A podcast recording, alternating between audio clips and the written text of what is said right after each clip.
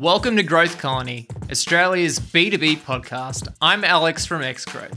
Each episode, we bring you B2B founders, CMOs, marketing and sales leaders to find out what makes them successful and what was behind their failures. Or as we like to call them, hard learned lessons.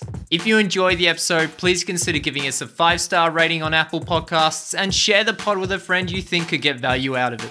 And of course, make sure to join the community Slack channel at growthcolony.org forward slash Slack.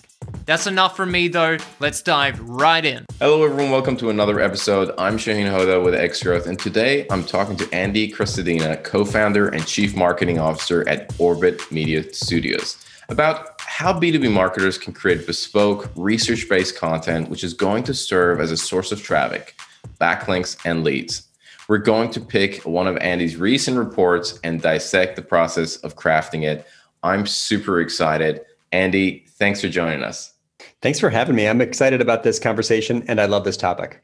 All right. Well, well, you know, I'm I'm very excited about as well and recently in our community as well, multiple people have said, "Hey, how do you go about create research-based content? How do you speak to customers how do you get the information? So i think it's relevant on so many different so many different levels. And um and what i what i want to start with is to get a better understanding of of the overall the big picture right? Your process when it comes to uh, when it comes to creating these research based content what do you go through? What does that process look like? Well there are examples when you're just being opportunistic and you look and say i have a bunch of data here I could just go inside out. I could publish this. I could get results from this because there's some something that I found internally that I could get traction from and be useful about on this topic. In other examples, you're going to be digging because you're realizing that there's a gap in the information on the internet and you're going to fill that gap. You find a missing statistic. You ask yourself, what are people frequently saying but rarely supporting with evidence? Or what are people often asking me that I could support with evidence? So one way you may be actually doing like a big survey where you have to do a lot of outreach, which is tricky because it's surveys have to be promoted. and then you create content that has to be promoted. So there's like two rounds of promotion if it's a survey. One of the examples that we talked about is one that was a bit more opportunistic, where we just simply found access to some information. We have a lot of Google Analytics accounts. And so we logged into those accounts and found that, um, you know, in aggregate, we could publish an interesting stat uh, and they worked very, very well. Well, I definitely want to talk about that, which is if anyone's wondering, we will have it in the show notes. And the article is called What is a Good Bounce Rate? We asked 500 analytics accounts. Here's the average bounce rate for website, which is a really interesting thing to read about because all marketers are dealing with their own website and they're on the GA account. And everybody would be like, I wonder if we're above or below average. So let, let's let's pick that piece and and and go with it. Let's first talk about what is overall a difference? What You say you would say that is the difference between the usual blog post that people would write and something that is that is heavily researched. For you, for example, how, you know, from a time perspective, how much time do you allocate to some of these content pieces? Well, an average article for us takes maybe eight hours to put together, sometimes ten hours. And some of the research pieces we've done are literally 10x that. There's an annual survey we do of bloggers. We get a thousand bloggers to answer 12 questions each year. That's more than 100 hours of work in the outreach and the analysis and the creation of the graphics and uh, the promotion of it. So it's a bigger job, but it is categorically different. It puts your website and your brand in a completely different space because suddenly you are the primary source for information step back and think about that for a second. Ask yourself Is there anything on your website for which you are the source of that information? Most brands, no. If I was doing a content audit for someone, I would ask that question while looking at their content. Anything here that's new? Anything here that's novel, that's original? So people often ask, like, oh, how can I make content that breaks through, it's through the noise? It's too hard. You know, I can't produce anything original. It's all been written. No, it hasn't. It's not as if all the research has already been finished in life and you know humanity has discovered the truth and where science is over. No, you can publish original research and literally make yourself categorically different than all of your competitors. I have I could show you examples of where our competitors frequently cite us in their content.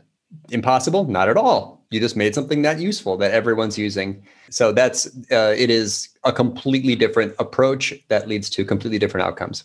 Okay, so let's let's start with, and you've touched on this a little bit um, already, but let's start with how you go about picking a topic. You you definitely touched on a few things, but but let's let's let's dig a little bit deeper in that. If someone's asking you a question, so this happened to me once. Uh, we built a website. We were a web design company. Built a website for a guy. Comes back and says, "There's no search tool on my website." I said, "No, you. It wasn't part of the scope. I wouldn't even recommend one. You've got a narrow and shallow sitemap. It's a smallish site. Why have a search tool? Your navigation's descriptive, right? He says, but isn't that standard? Great question. What's standard on websites? Didn't know. Does anyone know? What are the most common features on websites? I know how to figure it out. I go download a list of the top marketing websites, give it to a virtual assistant. Virtual assistant fills in this spreadsheet showing which sites have which features contact in the top left, calls to action, value proposition high on the page, slideshows, search tools. Sends me back the spreadsheet, and, and now suddenly it, it's fun because there's this moment. Shane, I got it. Just, just just imagine this.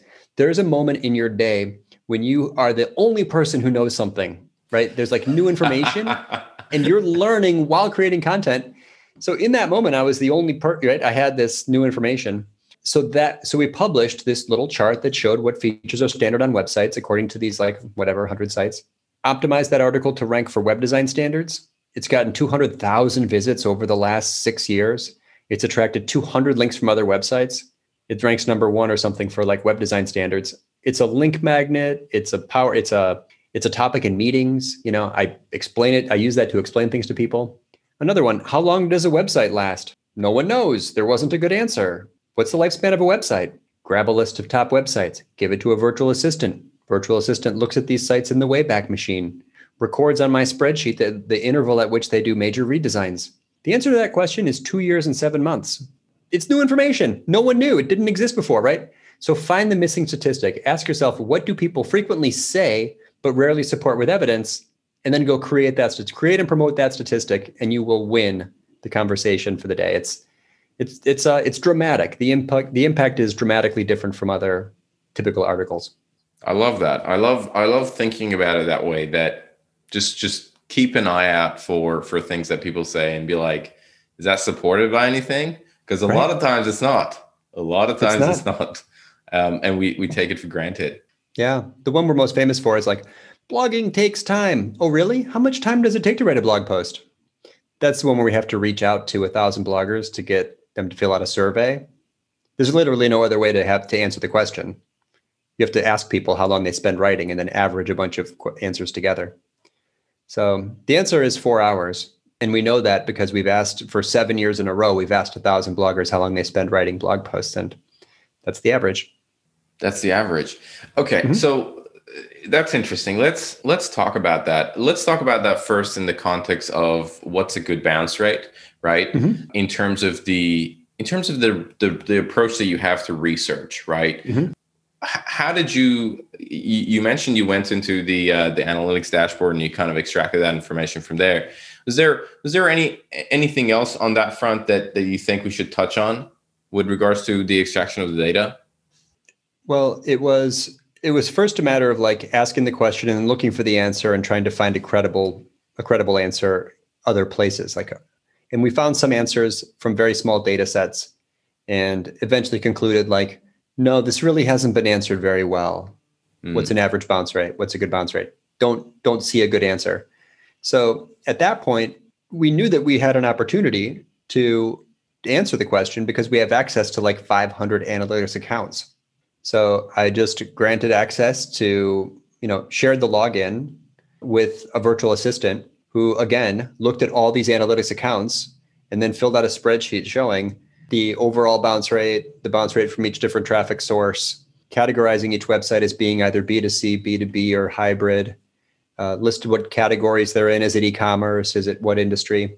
And then, the, you know, found the answer. It's 62%. The average bounce rate across these 500 different websites was 62%. And then I broke it down to like by industry, e-commerce or lead gen, by traffic source. You know, bounce rates from social are higher, bounce rates from search are lower. But that was really just sort of discovering data that you have Uh, very common for people to do this kind of thing. SEOs are always doing this by creating interesting research driven infographics, usually using things like census data, you know, or Google Trends data. It's like, you know, what's the most popular car in every country or something? You know, they make these like infographics and people link to them all over the place. I mean, it's a it's a consistent win uh, and and well trod ground for so many SEO companies. It's a it's a classic link building tactic. But you know, yeah, I I, I totally I've definitely seen those. But um, yep.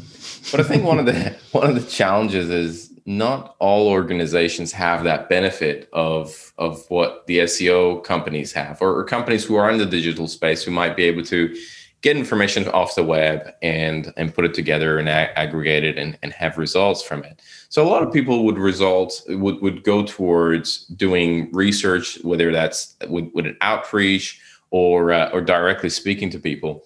What are some of the tips that you found found over over you know your your span of uh, uh, the span of the work that you've been doing uh, in, in in the past years that works best when it comes to mm human based research as opposed mm-hmm. to uh, um, you know going through the web and getting that information easily. If, if you when you have the data and when you don't have the data. That's that's what i'm trying to get to. Yeah it's uh so if it's a survey piece you're in for a big job. It's going to take a lot of work especially the first year you do it. You're going to get better results at a lower at a smaller effort every year that you repeat the the survey. So a, a lot of uh, one of the most effective ways to, to gather insights and, and get responses from surveys. You can use a, a, company that will build a panel for you. So, for example, like um, you know, SurveyMonkey has a tool called Audience. You know, you can just pay to put your survey questions in front of an audience.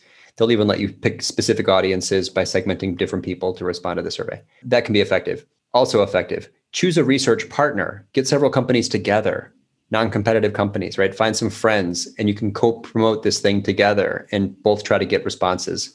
It'll, you know, it's like a little force multiplier. Another way, reach out to influencers and ask them to give insights on the survey, right? Not just a, not just a short answer, but uh, some like a contributor quote. They're going to be happy to do that. And then ask them nicely if they wouldn't mind sharing the survey to speed up the response. So the annual blogging survey I do, I always get like 12 basically, you know, fam- make friends with famous people in your category. I don't mean celebrities, I mean influencers in your industry. And then when they, you know, ask them for a contributor quote, they're happy to provide, and then let them know that they can help speed up the process if they would drop this link into their social streams. Uh, that can be really effective. Really, a social media post is not going to attract a lot of survey responses for you. If you have friends who are willing to send an email about it, that's going to work great. You're going to see a spike uh, in survey responses if you can get someone to put it in an email. And some of these things, honestly, you might have to let them run for a while. You know, we send the biweekly email, and for the month and a half while we're gathering blogger responses, you know, that's like a PS in every email we send. this is a great tactic for not just survey responses, but anything. A PS campaign, right? friends can help each other by putting a PS link to something that someone else is promoting in the bottom of the emails, right? Let's like let's just co-promote each other's content or something the PS campaign. I sort of love that idea. But that is a it's a job. It's a slog. It's brute force, and I have done it myself manually, where I'm sending hundreds of individual messages through LinkedIn, typing them one by one, asking all kinds of friends. And then if you want to get fancy, or we could say sketchy about it, you can actually use those LinkedIn outreach tools that will send semi personal messages through LinkedIn to first degree connections. Not really that spammy if they're already your connections. But there's a lot of ways to speed it up. The first year is the hardest because one of the survey questions will be if you'd like to see the results, please enter your email address. You're going to build a list specific to this survey that will grow a little bit every year. And every year you can send that that uh, that list to the new the new survey and say, "Hey, we're repeating the annual research. It's a very short survey. We'd be grateful if you'd take a minute." But it's the, you're asking the best question because it's the biggest job. It's the hardest thing. Big point though, it's worth it. It's 10x effort with 100x the results that blogger survey I mentioned has been linked to from like 2,000 different websites. How do you compete with me now? I'm dominant in search because we have just built up so much authority. How? I'm literally telling everyone how. Produce research based content in collaboration with influencers. Those are both the key ingredients for attracting links. Insanely high quality content, as in research, and relationships with people who make links, content creators. Very interesting. Let's go back to partnerships. You mentioned you mentioned partnerships. How do you how do you approach partnership with other organizations? Is it usually just for promotion? Do you sometimes can, can you ask for as in what what are some of the things that are common? Can you ask for uh, financial contribution in terms of hey you would you know it takes this much time and, and, and hours to create this. So maybe financially they will con- contribute. How are the kind of contributions you've done in the past when it comes to a piece of content? Well, sometimes it just starts with a beer. Uh, right. I'll, I'll, give you an example. Uh, I'm at a conference. I'm with a friend. We were coming out of a bar and we're standing in this hotel lobby before we just went up to bed. It was like late.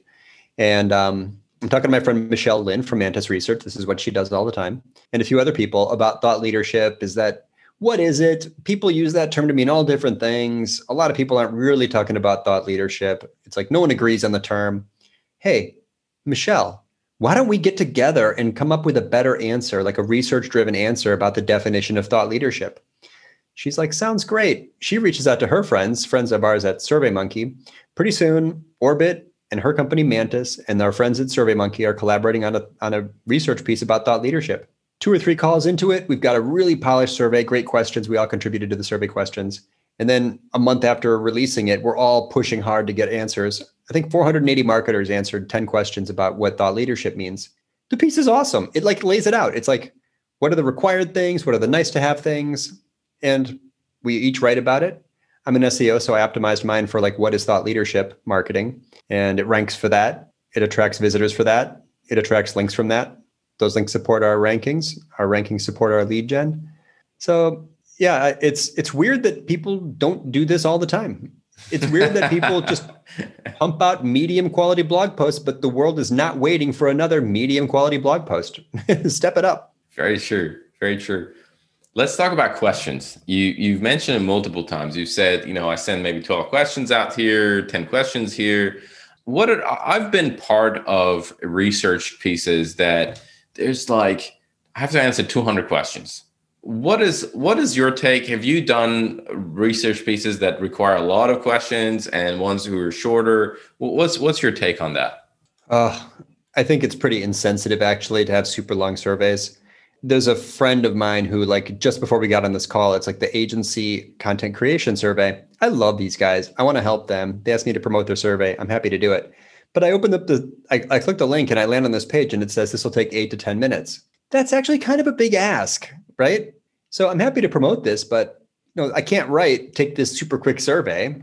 If you if the questions are short enough, right? If if it, if it's a quick answer and and the, the survey tools like SurveyMonkey will show you how long it takes people on average to fill out your survey. So it's like there's a report that shows you if this thing's a beast or not. If it's if that number is low, then you can make the call to action please take two minutes to fill out this short survey. It's just 10 questions. We'd be super grateful. They're all multiple choice.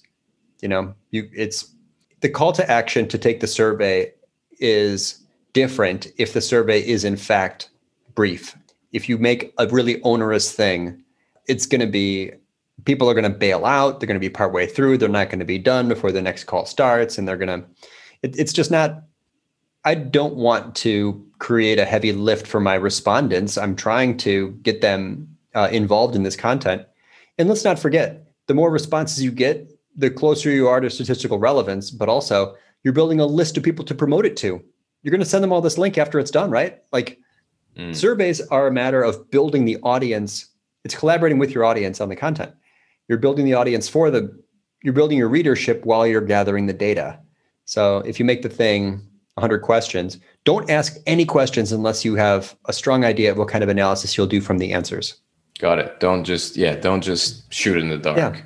Nice to have. Oh, let's ask about this too and like oh, look, you know, why are you that's uh I don't gather any data unless I know how I want to use it. It's that's not what good analysts do. You don't just compile data for its own sake. I do not need data for its own sake. I don't need reports. I need I need insights. Got it. Got it. Okay. All right. Let's go. Let's go to the next topic and the the the big one, promotion. Mm-hmm. And we've touched on it a little bit.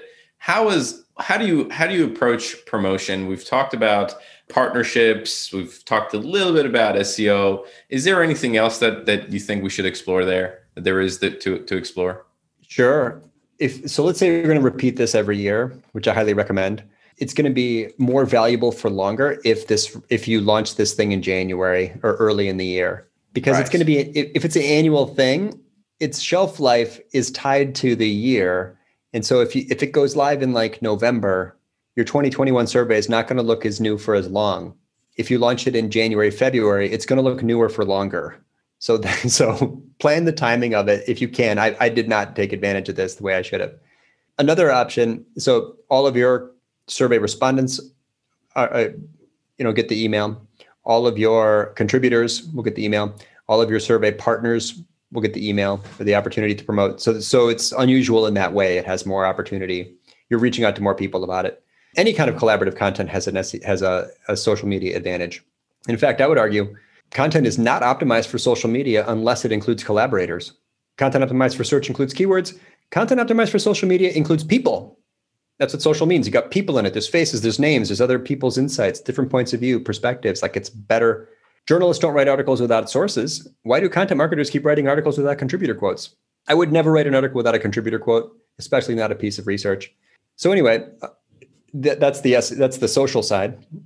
The SEO side actually there's a magical opportunity if you create data because people often search some people search for topic plus the word statistics.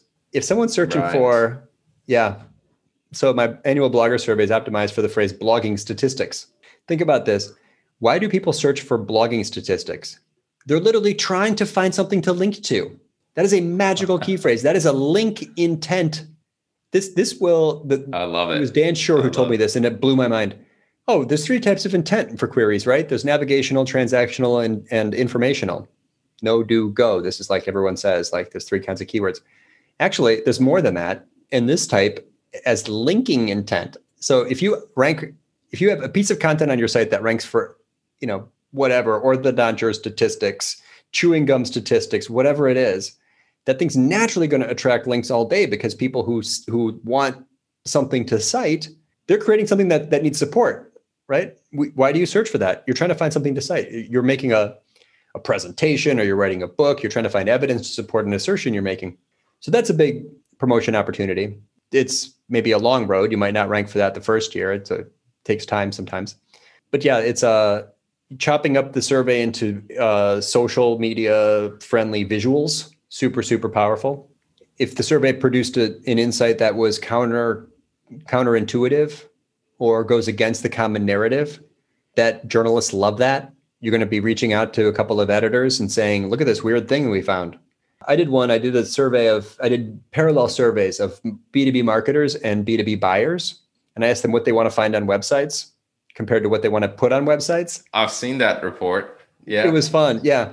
So gated content. Oh, people hate gated content. Marketers are all freaked out about adding, you know, gating their content. Surprisingly, website visitors don't really care. They'll give you their email address if the information's useful. I was shocked. I'm like, wow. they strongly disagree. A lot of marketers strongly disagree that gates are, you know, important. Zero percent of our B2B buyers said that uh, strongly disagreed, right? They're all they're fine giving their information. Oh wow. So just imagine what I can do with that now, right? Now I've got something newsworthy. That, that's another way to to to um to think of this. Is there anything that's that you're doing in content marketing that is actually newsworthy? Most people know, right? But the researcher, yes, they are. You're making something that's newsworthy. When you're thinking news newsworthiness, are you thinking relevance or are you thinking this is a new piece of information that, that will be relevant at any given time? Well, the journalist or editor is looking for a headline because they want traffic. So let's just align with what these people want, right? What is the news? How does the news survive, right? How does how does another blogger, all of us, right? Every content marketer is basically like a media outlet in a minor way they want traffic. They want something unusual. They want something different. They want something that will catch the eye. They're thinking about the headline. So is it a number? That helps. Is it a counter narrative position? That helps. You know, is, is there a famous name involved? That helps. They're trying to attract visitors. So same as any marketing, think about the point of view of the of the person you're you're pitching to, the person you're marketing to, person you're selling to. So yeah, it is new inherently newsworthy if it busts a myth, if it's uh if it's some some surprising bit of data. Here's a, a fun example. This was an SEO company who did this on behalf of a client. The client had like some software to help food delivery services, like a like a GPS app or something or a tracking thing to optimize food delivery. I don't even know. They reached out to a bunch of drivers to say, "Have you ever tasted the food you delivered?" It's like 65% said yes. Let's write the headline. They're eating your french fries. Yeah.